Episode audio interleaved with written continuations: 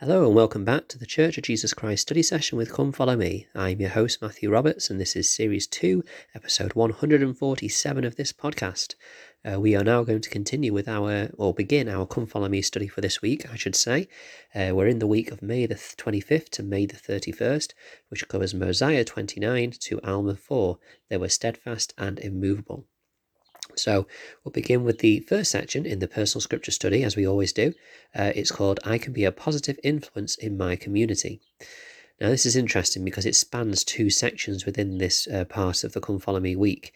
Uh, we're beginning today Mosiah 29, verses 11 to 27, and then tomorrow we'll move into Alma chapter 2, verses 1 to 7, because what happens here is we have the formation of the reign of the judges by King Mosiah.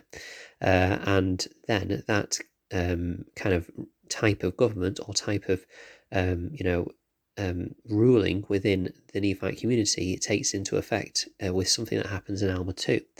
Uh, so we'll begin with what this actually is.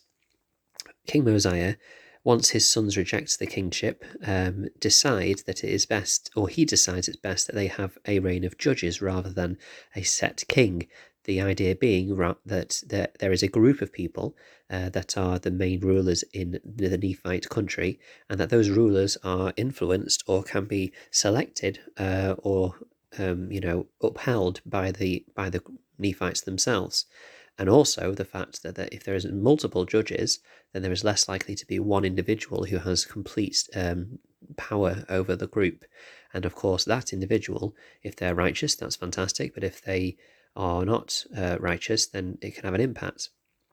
As Mosiah said in verse 13, Therefore, if it were possible that you could have just men to be your kings, who would establish the laws of God, and judge this people according to his commandments, yea, if you could have men for your kings, who would do even as my father Benjamin did for this people, I say unto you, if this could always be the case, then it would be expedient that you should always have kings to rule over you.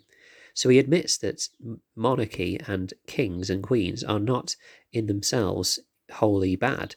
You know, if we have a righteous king, then, well, we know that the Saviour will come and reign, as King of Kings. And so it's not a, um, although that's a theocracy, but we won't go into that. Um, but, you know, we. Um, we can accept that you know having a king isn't in itself a bad thing, but it has a lot of risk. Um, Lee L. Donaldson explained Quote, the Book of Mosiah's penetrating look into the characters of King Benjamin and King Noah illustrates a lesson on righteous and unrighteous uses of power and authority. A close look at the Book of Mosiah makes it obvious why Mosiah II would have selected these two kings to make this point. Benjamin is the type of a righteous king, Noah the model of a wicked one. King Benjamin's purpose was to bring his people to Christ, while Noah led his people away from Christ. The great joy of Benjamin's people came from the teachings of their righteous king in Mosiah chapter 5, whereas the sore afflictions of Noah's reign were the fruits of his evil leadership, seen beginning in Mosiah chapter 12. Close quote. So the, the lesson is clear. You know, if we if you've been around for the past few weeks studying the book of Isaac, Mosiah, uh, then you will have seen just the the impact that a, a righteous ruler and an, and an unrighteous ruler had uh, on the people.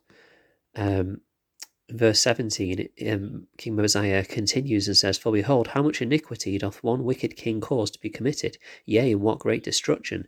He's referring to, of course, the um, the capture of the people of King Limhi, who, of course, was suffering with the um, fallout of their own unrighteous choices because of how they'd been led by King Noah. So, you know, that is something which King Mosiah clearly has on his mind. Um, he also does point out that the king of the people of King Noah were, you know, delivered, but this is this is in verse twenty explained. But behold, he did deliver them because they did humble themselves before them, and because they cried mightily unto him, he did deliver them out of bondage. And thus doth the Lord work with his power in all cases among the children of men, extending the arm of mercy towards them that put their trust in him um, Elder David A. Bednar explains just the, the great blessings and mercy of the Lord. Because remember, these people had been quite wicked, but once they humbled themselves and had turned back toward Him, He was more than willing, He was there ready uh, to, to pour out even more blessings upon them.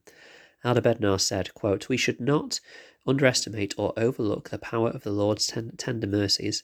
The simpleness, the sweetness, and the constancy of the tender mercies of the Lord will do much to fortify and protect us in the troubled times in which we do now and will yet live. When words cannot find the, provide the solace we need or express the joy we feel, when it is simply futile to explain, to attempt to explain that which is unexplainable, when logic and reason cannot yield adequate understanding about the injustices and iniquities of life, when mortal experience and evaluation are insufficient to produce a desired outcome, and when it seems that perhaps we are so totally alone, truly we are blessed by the tender mercies of the Lord, and made mighty even unto the power of deliverance. Of course, uh, Elder Bednar, I'm not 100% sure what year he get, he said this in, but it certainly was before 2020. And obviously, we have experiences like the COVID 19 pandemic and all these other things that happen in the world. Uh, and so to look to the Lord for his tender mercies is, is a great blessing and a great comfort and peace for us. Um, so King Mosiah continues and explains then that therefore they should choose judges by the voice of the people, uh, and that then those laws will be upheld. And then he goes on to explain why this um, this um, standard of ruling or this type of ruling is a safer option in the case of the Nephites from what they have seen from their history. He says in verse 26 Now it is not common that the voice of the people desireth anything contrary to that which is right, but it is common for the lesser part of the people to desire that which is not right. Therefore, this shall ye observe and make it your law, to do your business by the voice of the people. Um, you know, I think that um, King Mosiah has seen something here that his people had not seen previously. Now, what's interesting is that some critics of the Book of Mormon have made a case or argued that this is clearly the work of a 19th century American who is, you know, aware of the uh, the Declaration of Independence and the way that uh, the American government works, because it's very they say it's very similar uh, to that, and that this kind of government government wouldn't be seen uh, in you know a Mesoamerican Mesoamerican uh, civilization, and you could forgive them for for making that case and saying, well, you know, that is a good point. But when you actually look into the research, it turns out that actually there was um, kind of institutions that looked like this. There were councils and groups that uh, led um, civilizations of people in the Mesoamerican cultures. Also, the cult, the the reign the judges that we see in the Book of Mormon is not really what we see in the the free land of America uh, in in the 19th century that Joseph Smith was experiencing. Uh, it was a lot more uh, democratic. The the reign of the judges in the Nephites record, if you look, yes, Alma the Younger is um, kind of chosen by the voice of the people.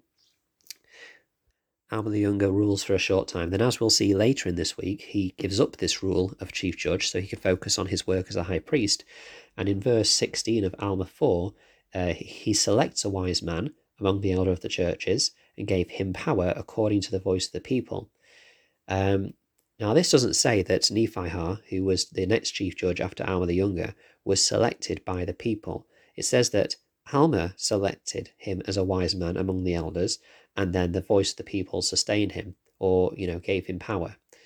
That sounds very much like a, calling that you might have in the church, you know, where an individual is is called by God, you know, is given that given that calling, and then the members sustain that person. So sure, the voice of the people is involved in that, but they're not voted; they are, you know, sustained. So already, you know, if the second uh, chief judge, we, we could argue that it's not completely chosen by the voice of the people. And then what happens from Nephi, Nephihah, it's passed on from father to son, which is also interesting.